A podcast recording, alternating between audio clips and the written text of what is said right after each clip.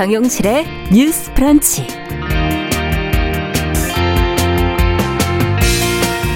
안녕하십니까 정용실입니다. 문재인 대통령이 오늘로 취임 4주년을 맞습니다. 지난 4년간 문 대통령의 국정 운영에 대해 여러 가지 사안과 관련해 긍정평가, 부정평가가 엇갈리고 있는데요. 어, 지지율은 지금 역대 정권에 비해서 높은 편이라고 하지요. 자, 지난 4년을 돌아보고 어, 내년 대선까지 남은 임기 동안에 집중해야 할 과제는 무엇인지 같이 한번 생각해 보겠습니다.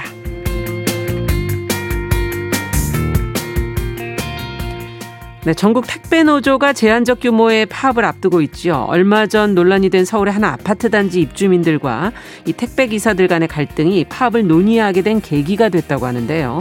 택배 기사들이 왜 파업을 하게 됐는지 이런 갈등을 해결하기 위해서 어떤 대안이 필요할지 노조 측 인터뷰를 통해서 살펴보도록 하겠습니다. 자, 그리고 예전에 비해서 대중화되긴 했지만 다루기가 어려운 과일 아보카도와 관련해 알아두면 좋은 정보도 저희가 준비해 놓고 있습니다. 기대해 주십시오. 자, 5월 10일 월요일 정용실의 뉴스 브런치 문을 엽니다.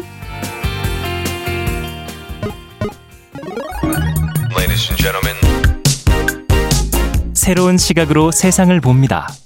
정용실의 뉴스 브런치 뉴스픽. 네, 정실의 뉴스 브런치 항상 여러분들과 함께 프로그램 진행하고 있습니다. 오늘도 월요일인데 한 500여 분이 지금 어, 유튜브로 들어와 주셨네요. 감사드립니다. 자, 월요일과 수요일을 책임지는 두 분과 뉴스픽 문을 열겠습니다. 전혜원 우석대 개공 교수님 안녕하세요. 네, 안녕하세요. 네, 전지현 변호사 안녕하십니까? 네, 안녕하세요. 네, 반갑습니다.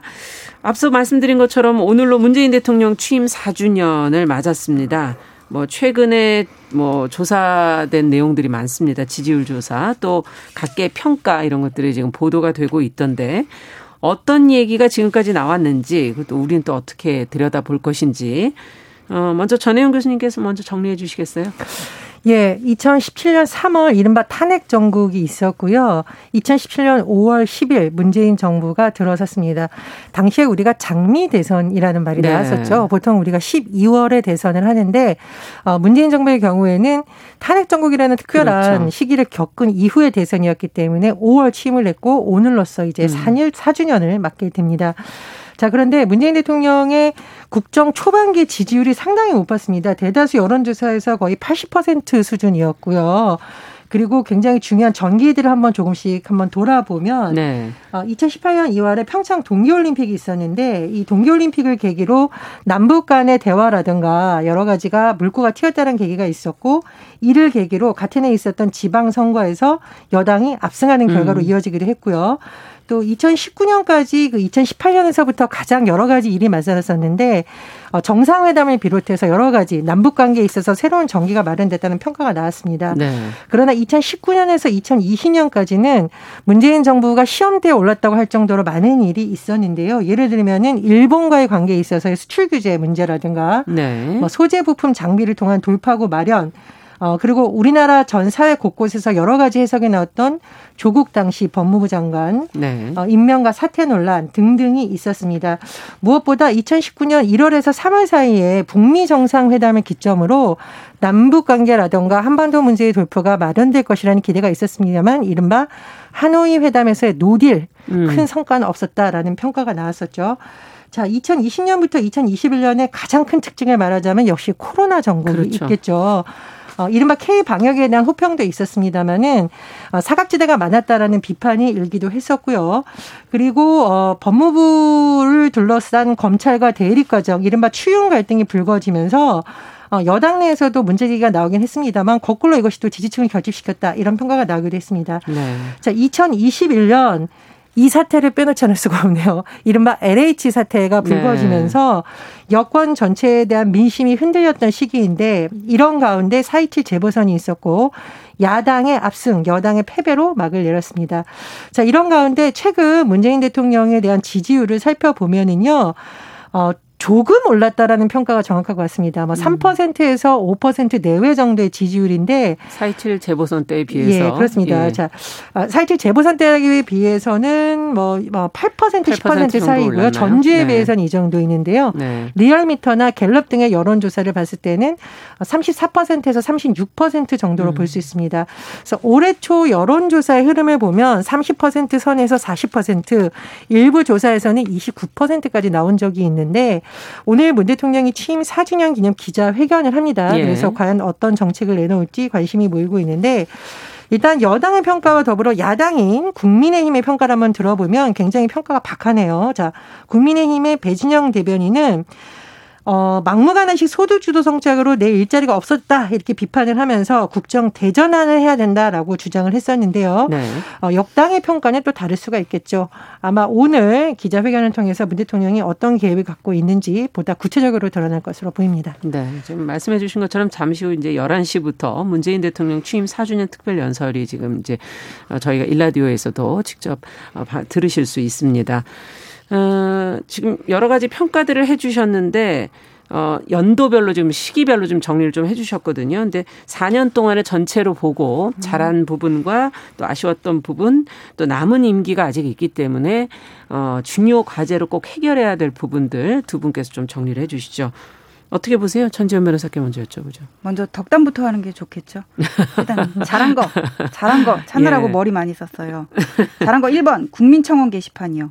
네. 지난 정부에서는 뭐 감히까지는 아니더라도 청와대에 대고 억울한 소리 하기 어려운 면 분명히 있었거든요. 음. 그런데 뭐 아동학대 정인이 사건부터 해가지고는 뭐 그쵸. 비혼모 문제, 갑질 이런 거는 예. 이런 국민 청원을 통해서 공론화하지 않으면은 우리 사회 담론으로 수용하기 좀 어려운 부분이 아직까지 있는데 이거는 국민과의 소통 측면에서 잘하신 거라고 보고 네. 그리고 북한 문제 이거 외교 안보학자들 부정적으로 보는 면은 분명히 있다고 봐요. 하지만은 저는 남북 문제는 어떤 진영의 전유물이 아니라고 보거든요. 그렇죠. 한반도 비핵화까지는 어렵다고 하더라도 일단 그 과정에 물꼬를 튼 거는 긍정적으로 보고 이런 노력은 뭐 보수 정부가 정권을 음. 잡는다고 하더라도 계속돼야 된다고 봅니다. 네. 그다음에 K 방역 지금 뭐 백신 확보 가지고 얘기는 많지만 처음에 동선 확보 파악하고 역학 조사 잘하고 한 거 맞아요. K 방역 네. 초기에 잘했고 마스크 문제도 생각보다 빨리 해결이 돼서 그렇죠. 이 부분은 칭찬해 드리고 싶다 그러고 그다음에 아쉬운 부분은 뭐 복지, 부동산, 외교, 기업 문제 여러 가지가 있을 텐데 저는 성격이 직설적이어서 중간 평가 잘 안 해요. 음. 이거 빼놓고 나머지는 대부분 아쉽다 그렇게 정리를 드리고 싶고 앞으로 남은 과제는 이제 내년 대선의 시계를 맞출 수밖에 없는데 그렇죠. 일단 지금 개각과 관련해 가지고는 뭐 과기부 해수부 해 가지고는 정의당 데스노트까지 올랐다는 거잖아요. 예. 그래서 좀 청와대가 민심을 어느 정도 수용하는 결정을 해야 되겠다. 이게 전원 그대로 임명 강행은 어려울 거라고 보고 네. 그다음에 이제 김우수 검사장 이제 검찰총장이 되면은 이제 그 다음에 이성윤 지검장 중앙지검장 유임 얘기가 나올 텐데 이거 LH 사태 뇌관됐었단 말이에요 부동산 문제 그래서 이 문제는 또 어떤 민심의 분기점이 될 수가 있고 뇌관으로 작용할 수 있기 때문에 청와대에서 좀 신중하게 판단을 하셔야 될 것 같고요. 그다음에 이거는 청와대보다는 집권 여당에 드리는 말씀인데 민주당 국회의원들 몇 면을 보면은 합리적이고 내실 있고 괜찮으신 분들 상당히 많아요. 네. 근데 지금 강성 일부 의원들만 너무 존재감이 있고 다른 사람들이 안 보인단 말이에요. 네. 좀 적극적으로 나서 가지고는 합리적인 중도를 잡는데 힘을 써야 되겠다 그런 생각이 들고 그다음에 마지막으로 드리고 싶은 말씀은 이제 개혁 고만하셨으면 좋겠어요. 음. 검찰 개혁, 언론 개혁 계속 나오는데 사실 이제 동력도 떨어졌고 명분도 없다고 봅니다. 이제 합리적인 중도를 어떻게 민심을 그 얻어 가느냐가 내년 대선의 승패가 갈리는 부분이라고 생각을 하거든요. 그래서 제가 뭐 정치 평론가는 아니지만은 네. 국민의 입장에서 드리고 싶은 말씀은 이 정도로 정리를 하겠습니다. 네, 과제 중심으로 지금 평가를 해주셨고 어떻게 들으셨어요, 전혜영 교수께서는? 어, 지난 4년 동안 한 것 중에 가장 잘한 거 평창 동계올림픽 성공입니다. 아, 음. 아, 이것은 문재인 정부 들어서 어떻게 보면 처음 나는 가장 국제적 큰 행사였고요. 더불어서 한반도가 전 세계적으로 과연 전쟁 불안 지대이냐, 음. 아니면은 좀 믿고 갈 수 있는 지역이냐를 판가름하는 기점이었는데 당시에 북한 선수단을 참가한 것을 비롯해서 여러 가지 남북 관계 새로운 전기를 마련했다고 봅니다. 예.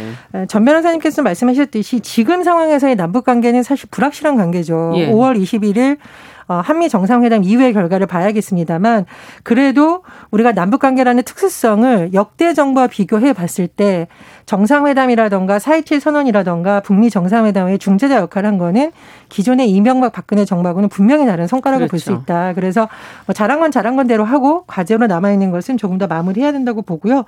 또 하나 제가 사실 평창 동계올림픽 때 아, 강원도에 있지 않았겠습니까? 그래서 그 경험 을 말씀드리면 평창 동계올림픽에 비해서 주목을 덜 받았지만 평창 패럴림픽 전 장애인 올림픽 현장을 보고 진짜 눈물이 저절로 났는데 네. 장애인 올림픽에 참가한 북한 선수 중에 한 명이 굉장히 뒤처져서 사실 방송 중계에는 거의 잡히지 못할 정도로 뒤처져 왔는데 저는 너무 놀랐던 것이 그 건기를 관람하고 있던 우리나라 어린이들이 일어나서 그 선수가 들어올 때까지 기다렸다가 박수를 쳐주더라고요. 그래서 아 우리와는 좀 다른 세대구나. 음. 그리고 이 평창 동계올림픽과 장애인 올림픽이 미래의 세대들에게 여러 가지 새로운 가치를 심어주겠구나라고 느꼈습니다. 그래서 굉장히 잘했다고 평가를 하고요. 네. 또 하나 잘한 점은 코로나19를 계기로 우리나라에서 돌봄이라는 화두가 더 이상 일부 이른바 어 전업주부라든가 가족의 역할이 아니라 사회 역할이라는 음. 것을 확장했다라는 것은 긍정 평가합니다. 더불어서 부양 의무제를 비롯한 복지제도에서의 사각제도를 일부 해소한 점 그리고 우리가 최근 이게 정치 이슈는 아니지만 우리나라의 내관이 될 수 있는 한 분야가 다문화 가족 정책이거든요. 예. 그러니까 다문화 가족이라든가 1인 가구 그리고 사유리시 사, 어, 상황을 비롯한 여러 가지 포용적인 가족 문화에 대해서 그렇죠. 그래도 전 정부에 비해서 다각적으로 고민을 한 흔적은 잘했다 이렇게 평가합니다. 네. 그러나 아쉬운 점, 자 제가 뽑은 아쉬운 점은 이건 어떤 평론가나 어떤 학자도 잘해줄 수 없는 거기 때문에 낮은 성인지 감수성. 음. 이거는 문재인 정부의 가장 아픈 부분이고 앞으로 1년이든 10년이든 반드시 보완해야 될 과제라고 생각을 하는데요. 사실 정치권에서 이 성인지 감수성이라는 것이 큰 이슈가 되지 못했고요. 민주당을 비롯한 이른바 진보 정당에서는 본인들이 도덕성이 우월하다는 약간 잘못된 일부 판단이 있었기 때문에 이런 거에 대해서 제대로 대처를 못했기 때문에 한 번이 아니었죠. 민주당과 네. 이런 사태가. 이런 부분에 대해서는 뭐 대통령과 청와대 관계자의 잘못이 아니라고 하더라도 범 여권 차원에서의 대응이 매우 미흡했고 어, 지금이라도 다시 한번 짚고 제대로 해야 된다 이렇게 음. 생각을 합니다. 또 하나는요 K 양극화가 굉장히 아쉬운 부분입니다. 예. 지금 문 대통령의 직무지행 평가에서 굉장히 주목해야 될 부분이 70대는 뭐 이제 전통적인 보수층이 많기 때문에 그렇다 치는데 20대 이번 재보선에서 나타난 것도 그렇고 최근 지지율 조사에서도 20대의 부정평가가 굉장히 전반적으로 다 높습니다. 네. 어떤 조사에는 68%까지 나오거든요.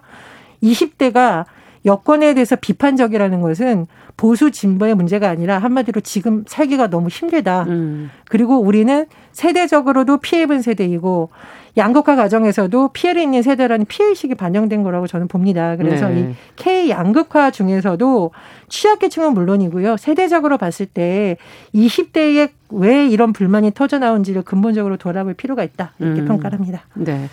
앞으로 과제라면 과제까지도 좀 짚어주신다면요. 지금 전지현 변호사께서 한꺼번에 다 해주셨기 때문에. 저는 마지막으로 남은 문제를 뭐 대부분의 언론이 민생이라고 얘기를 하는데 네. 민생이라는 게 너무 추상적이잖아요. 그래서 여기에서의 민생의 방점이 역시나 저는 양극화 해결을 위한 것으로 돌아봐야 된다고 생각을 하고요. 네. 부동산 정책을 비롯해서 여러 가지 복합적인 경제 정책이 있는데 지금 코로나19에서 가장 그늘이 짙은 세대를 지금 돌아보지 않으면 음. 이 문제는 누적되어서 파산 가정이 늘어난다던가 파산으로 인해서 가정이 붕괴된다던가 여러 가지 문제가 같이 이어질 거라고 봅니다. 그래서 그 네. 그 부분에 대해서 더 많은 노력을 기울여야 된다고 보고요. 아, 또 하나는 역대 정부를 돌아보면 임기 말에 가장 위험한 것이 청와대를 비롯한 여권 인사 이른바 측근 비리입니다. 네. 그래서 최근에 일부 청와대 관계자들에 대한 감찰이 진행되고 또 사직을 한 것으로 보도가 나오고 있는데요. 청와대 내부에서부터도 이런 부분에 대해서 다시 한번 긴장하고 국민들을 더 이상 실망시키지 않도록 도덕성 회복에 각별히 좀 신경을 써야 된다 이렇게 봅니다. 네. 두 분 다 과제는 부정 평가되거나 아쉬운 부분을 어떻게 보완할 것이냐라는 부분에 좀 더 신경을 써줬으면 좋겠다라는 얘기 해주셨어요. 혹시 또 전지현면서 더 하실 얘기 있으세요? 예, 저 양극화 그 문제에 대해서는 저도 동의를 하는데 이걸 네. 해소하는 방법에 있어서는 또 다시 이게 어떤 담론 간의 대립이 있는 것 같아요. 한쪽에서는 예. 어떤 경제 전체의 체질 개선으로 가야 된다는 입장과 규제 개혁이라든지 이런 것들을 철폐하고 나서 그다음에 또 한쪽에서는 이제 이재명 지사의 그런 심볼 있잖아요. 기본소득. 예. 그쪽으로 어떤 무차별적인 복지로 가야 될 것인지 또 하나 의견 대립이 있는 것 같은데 네. 정부에서 어떤 스탠스를 정확하게 임기 말에 잡을지는 모르겠는데 중요한 거는 그런 복지, 선심성 복지 정책을 내세우기 이전에 재원 마련에 대한 그 대책이 전제돼야 할 것이다. 그런 말씀드리고 싶습니다. 네. 복지 문제 그리고 또 어, K 양극화 문제의 해결 방안을 어떤 시각으로 보게 될 것이냐. 이건 어떻게 보십니까? 저는 글쎄 저는 조금 관점이 다른데요. 이명박 정부 시절에도 규제 개혁을 한다고 해서 많은 규제 개혁이 됐는데 양극화 해결되지 않았습니다. 그리고 법인세 인하했지만 법인세 인하하면 투자 늘어나고 일자리 늘어날 거로 예상하지만 그런 결과 오지 않았고 결과적으로 박근혜 정부의 일부 관계자들을 제가 당시에 취재했더니 오히려 세수가 너무 줄어서 한 번 내린 세금을 다시 올릴 수도 없고 음. 어떻게 해야 되냐 이런 고민이 있었다는 얘기 제가 직접 들은 적이 있어요. 뭐 정부 예. 전체의 의견은 아닙니다만 그래서 이런 부분은 좀 신중해야 돼야 한다 이렇게 보고요. 지금 이재명 경기지사 얘기를 하셨는데 최문승 강원도지사가 얼마 전에 KBS 인터뷰를 했습니다. 그래서 저는 이 말에 굉장히 공감을 하는데 20대의 분노가 왜 표출되는가를 보고 수박을 굴려줘야 되는데 정치인들이 지금 포도알을 만지고 있다. 음. 20대의 분노가 나오는 이유가 표면적인 것만 보지 말고 근본적인 문제를 좀 보자라는 얘기를 했었거든요. 그래서 정치인들이 어떤 어, 담론을 내놓던 어떤 해결책을 내놓던 너무 뭐 위헌 소지가 있는 엉뚱한 대책을 내놓거나 불가능한 대책을 내놓는 것이나 성별 대결 갈등, 세대 간 대결 갈등 하는 것이 아니라 보다 근본적인 차원에서의 뭐 개헌을 화두로 꺼낸다든가 균형 발전을 꺼낸다든가 보다 근본적인 대책을 좀 내놨으면 하는 바람입니다. 네, 그 젊은이들을 살린다고 해서 또 하나의 갈라치기로 가서는 안 되겠다 그런 생각이 음, 듭니다. 네. 지금 말씀해 주신 것처럼 K 양극화의 문제도 조금 더 토론이 필요하지 않을까 하는 그런 생각도 들기도 하네요. 자, 두 번째 뉴스로 좀 가보도록 하죠. 자, 인터넷 포털 사이트에 게재되는 성범죄 기사의 댓글을 폐지해서 2차 가해를 막아달라는 게 앞서 이제 전지현 변호사께서 어, 긍정 평가를 해주셨던 어, 청와대 국민청원에 지금 올라와 있는데 이게 지금 정준영 씨에게 성범죄를 당한 피해자가 올린 글이다라는 보도들이 지금 나오고 있거든요. 어떤 내용이었는지 어, 이것이 지금 어디까지 진행이 되고 있는지를 한번 좀 얘기를 들어보고 싶습니다. 전지현 변호사께서 관련 내용을 좀 정리를 해 주시죠. 예, 이 댓글, 어, 청와대 청원 게시판에 올라온 이 글의 제목은 뭐냐면은 성범죄 피해자 보호를 위해서 이제 포털에 댓글 관련해서 제도적 변화를 해달라 그런 내용이에요. 네. 더 이상의 이체 피해를 가지 않도록. 이 글쓴이는 누구냐면은 지금 말씀해 주신 것 같이 지금은 구속돼 있죠. 가수 정준영 씨로부터 성범죄 피해 불법 촬영을 당했 당한 여성이 쓴 글이고 이 여성 같은 경우에는 정준영 씨 문제가 불거졌던 거는 2018년 19년 그때인데 예. 그 전에 2016년에 불법 촬영을 당했음을 이유로 정준영 씨를 고소를 했다가 취소를 했던 그런 인물이고요. 네. 이분이 주장하는 거는 이제 네 가지로 요약이 되는데 첫 번째는 본인이 그때 고소를 했다가 취소한 과정과 관련해 가지고는 어느 방송사 기자들이 유튜브에서 연락을 끊자 고소를 했다가 재결합한 하는 것처럼 하니까 취소를 하더라 그 얘기를 했다고 하는데 이거는 허위 사실이라 음. 이 기자들을 징계해 달라 이렇게 주장을 하고 있고요. 네. 이거는 이제 기자들한테도 확인을 해봐야 되는데 일단 이분은 그렇게 주장을 하고 계시고 두 번째는 뭐냐면은 말씀하신 것처럼 이제 성범죄 피해 보도와 관련해서는 이 댓글 시스템을 비활성해달라 그런 거고 음. 세 번째는 뭐냐면은 이런 댓글을 통해서 성범죄 피해자에게 2차 가해를 하다고 하더라도 처벌이 너무 약하다는 거예요. 뭐 네. 뭐 명예훼손이라든지 모욕죄 구성 요건에 해당이 돼야 되는데 이것도 사실 뭐 그렇게 악랄하거나 반복됐던 거 아니면은 대부분 음. 벌금으로 그쳐버리거든요. 그렇죠. 그래서 여기에 대해서는 좀 엄벌을 해달라 그런 내용이고 마지막으로 네 번째는 뭐냐면은 이 민사 소송에서 피해자의 개인 정보를 좀 보호해 달라는 거예요. 무슨 음. 얘기냐면은 이렇게 성범죄 피해 같은 경우에는 형사 사건이랑 민사 사건이 맞닿아 있는 경우 들이 많거든요. 예. 근데 형사 재판 중에는 이 가해자가 좀 처벌을 감경을 하려고 이 피해 금액을 공탁한다 이게 합의를 시도하려고 하더라도 피해자 신원을 가르쳐 주지를 않아요. 알 수가 없는데 네. 이게 이게 맞닿아 있는 경우에 민사 소송 같은 경우에는 또 그게 그렇지가 않거든요. 개인 정보가 노출이 네. 되는군요. 그래서 실제로 이렇게 형사를 하고 민사를 냈던 어느 여성이 민사 사건에서 자기 신원이 가해자한테 노출된 아. 경우들이 있어요. 그래서 민사 소송에서도 이렇게 배, 그 손해배상 사건에서는 성범죄 손해배상 사건에서는 개인 정보가 유출되지 않도록 좀 엄별하게 신경을 써달라 지금 그런 내용의 네 가지 그 글을 사안을. 올렸고 예. 올리게 된 계기는 뭐냐면은 예. 본인이 2016년에 고소를 했을 때이 네. 악성 댓글을 엄청 많이 받았는데 그때 정신과 치료를 받기도 아. 하고 학업을 중단했어야 됐고 예. 꽃뱀이 될까봐 결국 소송이 진행되는 것도 포기를 했다는 거예요. 예. 그래서 이런 일이 발생하지 않고 이 댓글을 통해 서 많은 여성 피해자들이 스스로 자기 검열을 하지 않도록 하기 위해서 이런 청원 글을 올렸다고 합니다. 네. 자, 이 중에서 그 고소를 취소를 했을 때 언론사 보도의 태도에 대한 부분은 저희가 뭐 그건 개별 문제로 보더라도 예. 어 나머지 세 가지 부분은 조금 일반적으로 적용할 수 있는 사안들이 많기 때문에 어떻게 이 문제를 해결해야 될지 지금 어, 성범죄 기사의 댓글란에 대해서 이제 포털들도 입장들을 조금씩 내놓고 있는 것 같아서 보시면서 두 분의 생각을 좀 들어보고 싶습니다. 이게 일반적으로 우리가 댓글 얘기를 할 때 표현의 자유 얘기를 하는데요. 네. 2차 가해는 표현의 자유가 아니다. 음. 이것은 우리가 정치인에 대해서 비판적 의견을 게시한다던가 일반적으로 무슨 어떤 상품에 대해서 좋고 나쁘고 평가하는 거는 완전히 근본적인 다른 문제이기 때문에 예. 신중한 접근이 필요하다고 생각을 하고요.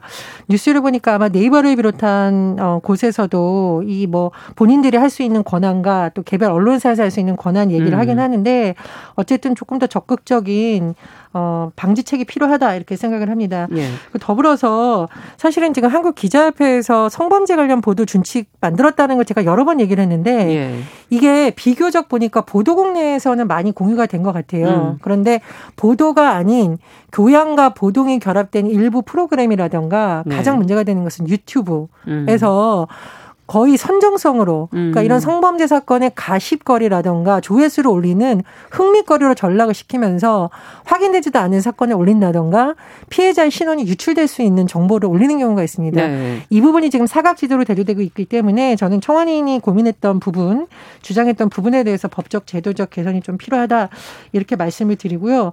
또 하나는 성범죄와 더불어서 우리가 아동학대 범죄 관련해서 보도할 때도 네. 최근에 얼굴 공개된 것에 대해서 비판 여론이 많았습니다. 그 음. 이유는 아동이 납치가 됐다. 그래서 부모의 동의하에 신원을 공개해야 되는 경우가 음. 있습니다. 그런 경우 특수한 경우고 두 번째로 추가 피해를 막기 위해서 수사에 도움이 되기 위해서 등등의 다각적인 목적을 검토한 이후에 반드시 전문가들과 협의해서 하게 되어 있거든요. 네. 보도 같은 경우라던가 유튜브 같은 경우에 그런 거를 다 거치지 않고 음. 재미만 위해서 하는 경우가 있습니다. 그래서 이런 범죄 사건에 있어서 피해자 보호를 음. 제발 일 원칙으로 놓고 나머지는 그 외의 것은 음. 조금 음, 신중하게 접근할 필요가 있다 이렇게 생각합니다. 네.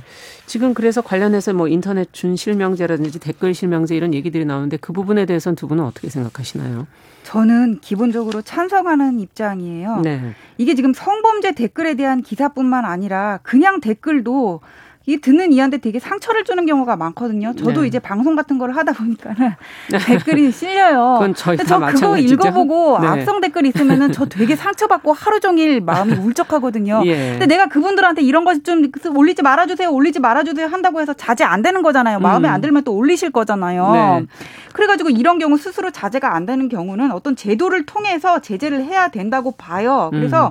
인터넷 준실명제 얘기는 뭐냐면은 뭐 IP 주소라든지 사진 같은 거 공개하 자 지금 그런 얘기들이 나오고 있는데 네. 2012년에 헌법재판소에서 인터넷 실명제 위헌 판결 난 거는 맞아요. 음. 그런데 이게 지금 그때랑 상황이 같냐고요. 벌써 지금 2021년인데 10년 정도 지났잖아요. 예. 그때만 하더라도 이렇게 포털에서 댓글 다는 게 활성화돼 있지 않았어요. 음. 그래서 이제 헌법재판소는 이렇게 한다고 해도 외국 서버로 뭐 올라갈 너- 넘어갈 수도 있는 거고 또 이걸로 인해서 표현의 자유를 지나치게 침해하는 제한하는 측면이 크다 뭐 이렇게 예. 보는 것 같은데 표현의 자유 자유라는 거는 책임을 연재로 하는 거잖아요. 네. 내가 이런 얘기 한다고 떳떳하게 밝힌 다음에 얘기하는 얘기하라는 게 뭐 잘못된 건가요? 네. 저는 그래서 그 댓글의 피해가 정말 엄청나고 더 유명한 유명한 연예인들 같은 경우에는 저보다 더 상처를 받을 텐데 이렇게, 이렇게 무책임하게 그렇게 댓글에서 무슨 지금 인터넷 게시판 들어가 보라고 했고 얼마나 지금 난장판인지 네. 그래가지고 그렇게 무책임한 말을 하대는 사람들에 대해서는 적어도 본인의 신원을 밝히고 당당하게 얘기를 하라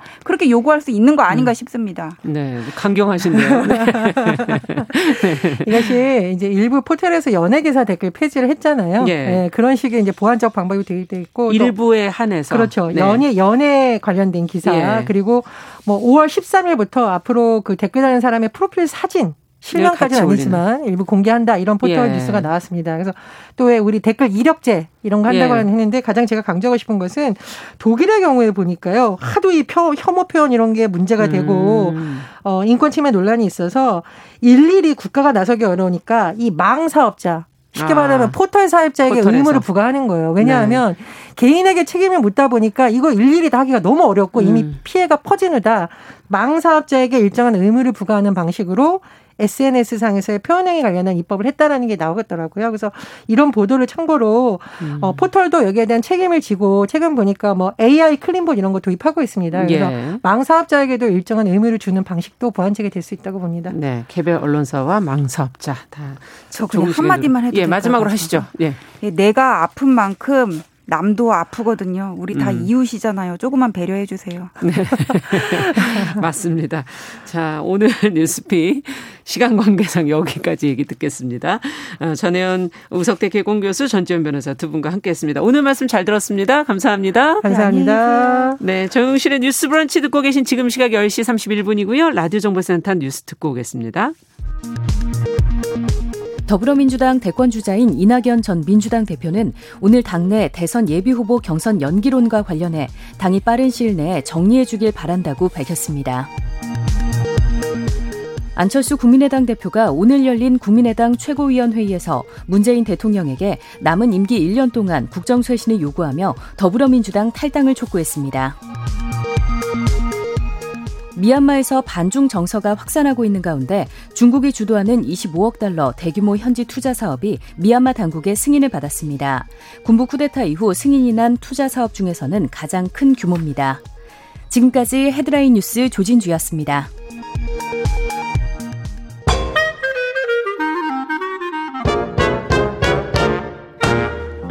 더 나은 내일을 그립니다. 정용실의 뉴스 브런치.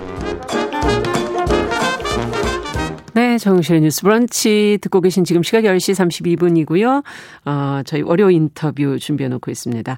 어, 배송 차량 출입 문제로 갈등을 겪는 택배 기사와 아파트 입주민들의 상황.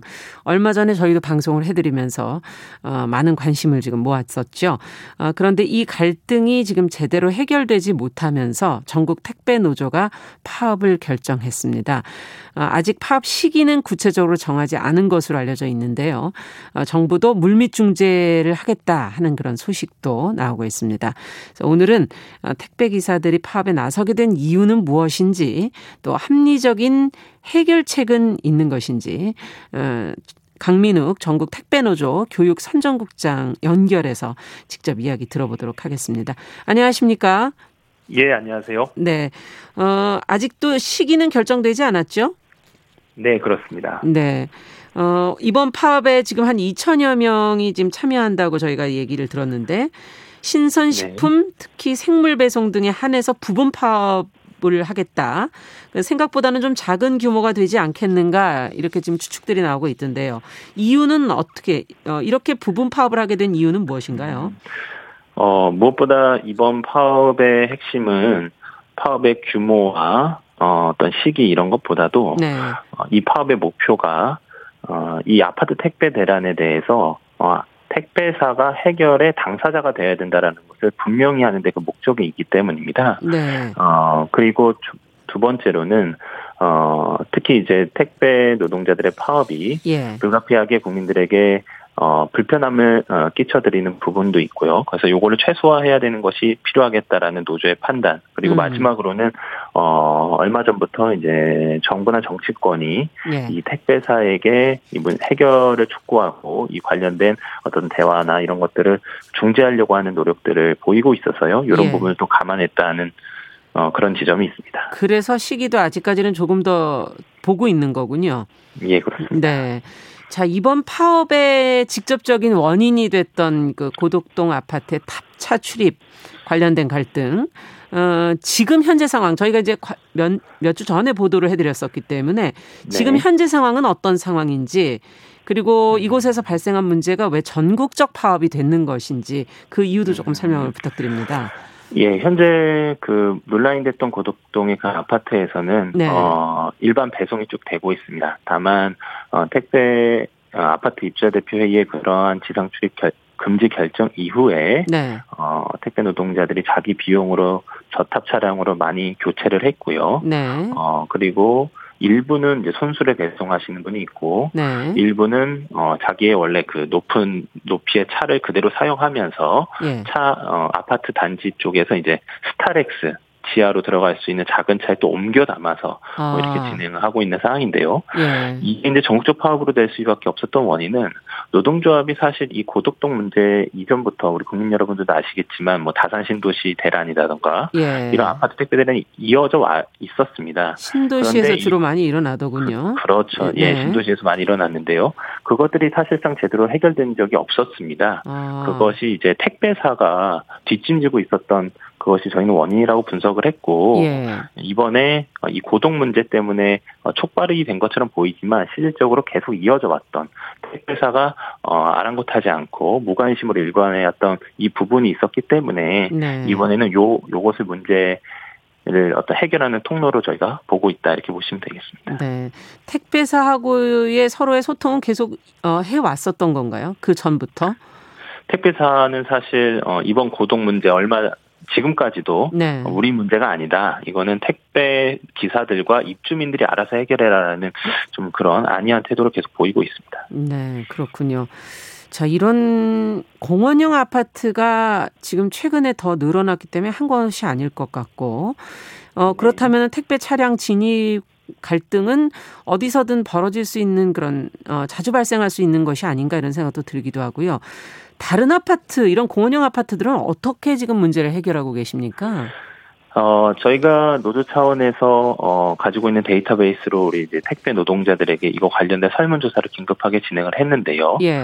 어, 전국에 이제 응답자로만 보면 한 200 명이 넘는 이제 택배 노동자들이 그거 관련해 제보를 해주셨어요. 예. 그런데 그 조사에 따르면 전국에 한 180군데에서 지상 차량 출입을 금지하고 있고 네. 그중에 약 70%는 어, 손수레, 30%는 어, 지, 어, 저상 차량으로 바꿔가지고 지하 주차장으로 배송을 하고 있습니다. 그러니까 사실상 문제가 어, 해결됐다기보다는 아. 어, 택배 노동자들이 지상 차량 출입 금지에 의해서 좀 더 어렵게 힘들게 음. 일하고 있는 식으로 지금 어, 진행되고 있다 이렇게 보실 수 있겠습니다. 네, 지금 말하고 있는 그 어, 보도되었던 그 아파트와 큰 차이가 없이 지금 계속 되었다 이런 말씀이시군요. 그렇습니다. 네. 자, 고덕동 이 아파트에서 지상의 택배 차량 출입을 막기로 했다는 점을 사실 이쪽 아파트 측에서는 미리 고지를 했다. 아, 네. 그래서 그곳을 담당하는 택배 차량 10석 중에 10대가 저상 차량으로 교체를 했다. 그래서 네. 문제점을 해소하는 중이다. 이렇게 지금 어 입장을 밝히고 있고 그래서 네. 파업은 부적절한 것 아니냐 하는 그런 어 시각들도 있거든요. 네. 이 부분은 어떻게 보십니까?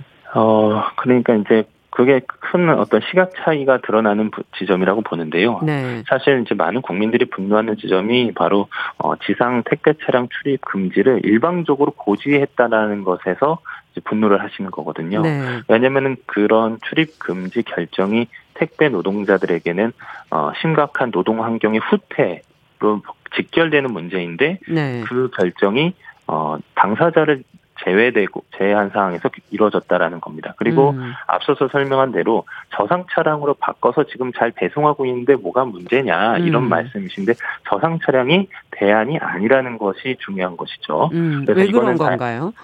어, 그걸 좀 말씀드리면 네. 요즘에 이제 그런 거죠. 어, 지상 지하 주차장으로 들어갈 수 있는 저상 차차의 경우 화물실 높이가 한 127cm 정도 됩니다. 예.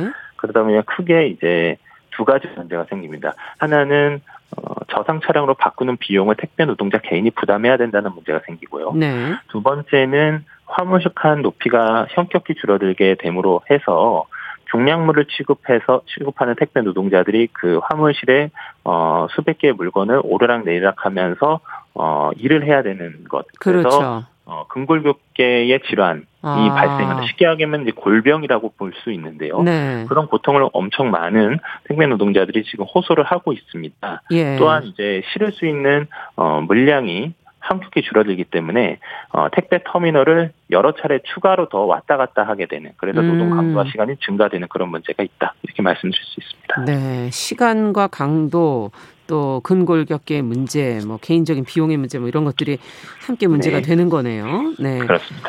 자, 어, 저상 차량을 이렇게 또 미리 마련해서 지금 벌써 열석 대 중에 열 대가 지금 교체를 했다 그러는데 이거는 이 문제는 공감을 하지만 어, 갈등을 피하는 쪽을 생업을 위해서 음. 선택을 한 건가요?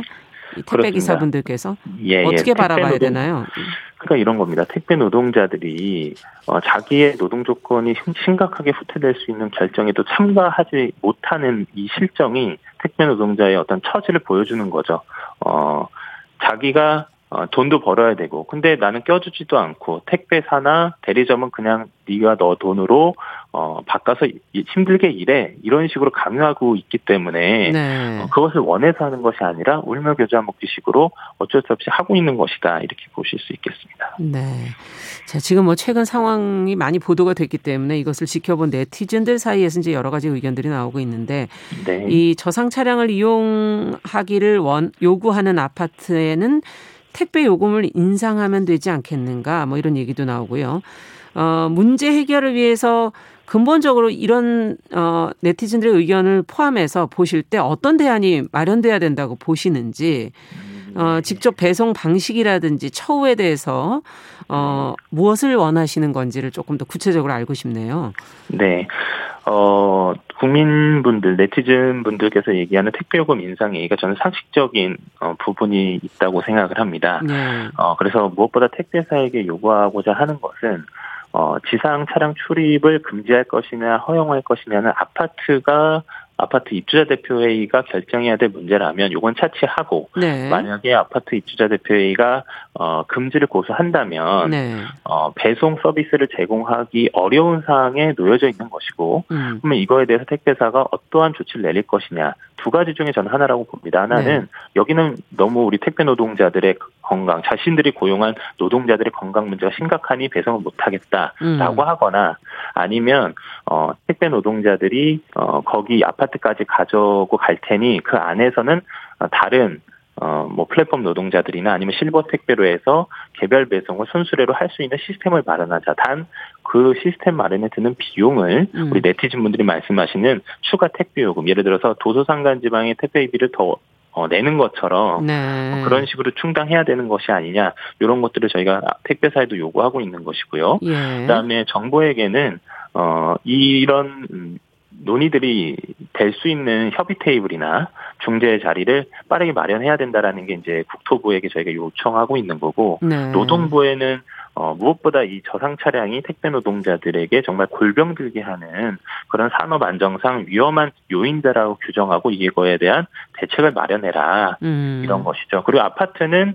무엇보다 택배 노동자들과 대화를 할 수 있는 그런 자리를 마련해 달라는 것이 기본적인 어, 요청이다 이렇게 말씀드릴 수 있겠습니다. 네, 상간 도서 지역은 택배비 택배 요금이 다른가요? 예, 그렇습니다. 도서상간 지역, 뭐 제주도를 보낸다거나 예. 아니면 이런 데는 좀 더 어, 내고 있는 거죠. 예. 네, 그렇군요. 자, 그렇다면 이번에 파업에 나서면서 어 택배사가 뒷짐만 지고 있다는 주장을 지금 택배 노조 측에서 얘기를 하고 있고 택배사들은 또 본사가 나설 수 없다 하면서 지금 하도급 거래 관련해서 법률 위반이다 이런 대립되는 입장을 얘기하고 있는데 이에 대해서는 어떻게 보십니까? 어, 우선 택배사들이 하도급 거래 관련 법률 위반이다라고 얘기하는 게, 네.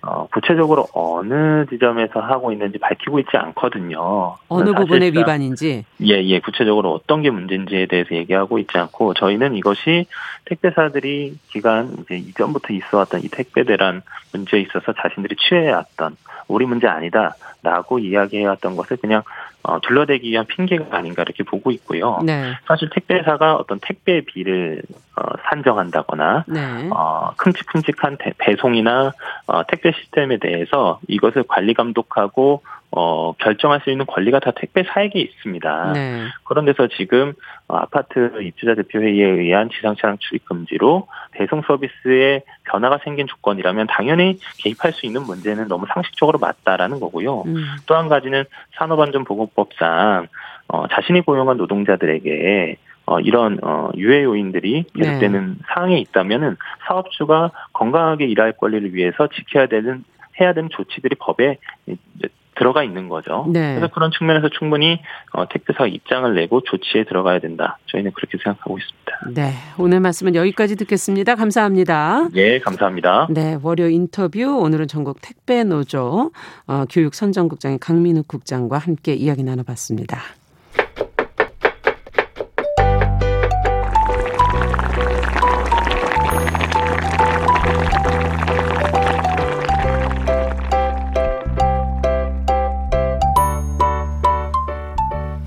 네.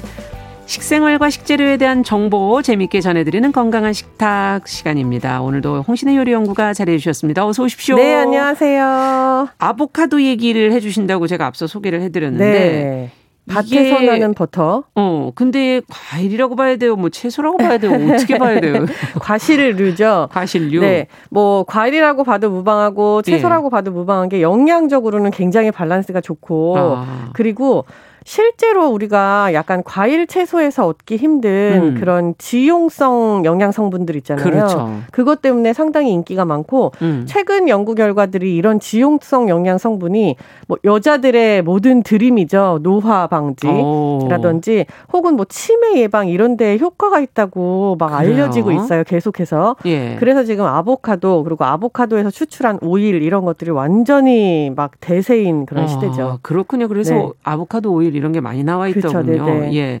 뭐 예전보다는 좀 많이 지금 대중화가 된 것 같은데 네. 뭐 식당에 가도 많이 만날 수 있고. 그렇죠. 근데 사실 아보카도가 어떻게 해야지 썩어서 버리지 않고 아.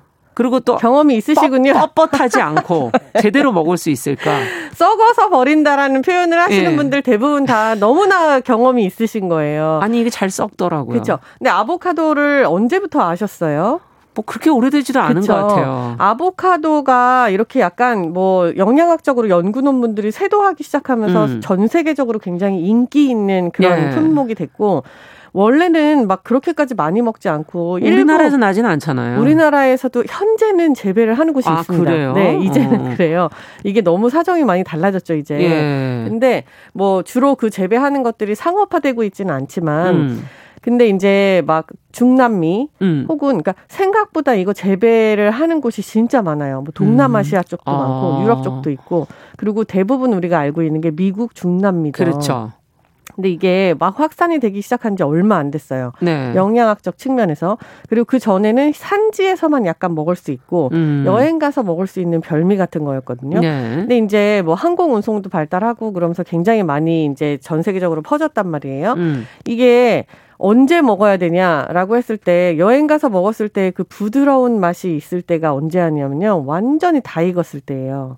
그러니까 그게 겉으로 뭐 알 수가 있어요. 겉으로 완전 보입니다. 잘 익히려다가 썩은 건데. 아보카도를 초록색을 사시잖아요. 네. 근데 그게 사실 제일 안 익었을 때 맛이 없을 때 아. 초록색이고 아. 제일 잘 익었을 때가 까만색이에요. 아. 근데 이게 보통은 우리가 과일로 따지면 바나나 까맣게 네. 되면은 버려야 아, 되잖아요. 아, 버려야죠. 네. 아니면 이거 녹여가지고 뭐 빵을 만들던지 잼을 만들던지 해야 되게 완전 뭉그러지는 건데 아보카도의 식감은 약간 그렇게 뭉글뭉글한 게 맞아서 음. 조금 까만색이다 싶을 때 사서 완전히 까만색이다 할 때 먹는 게 맞습니다. 아 그렇군요. 음.